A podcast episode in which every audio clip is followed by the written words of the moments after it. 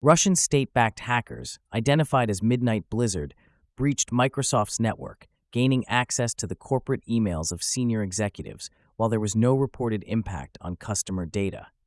Meanwhile, U.S. agencies have been warned to update Ivanti VPNs due to active hacking attempts.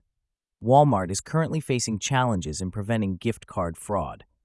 Additionally, violence has erupted in Myanmar as a result of pig butchering scams.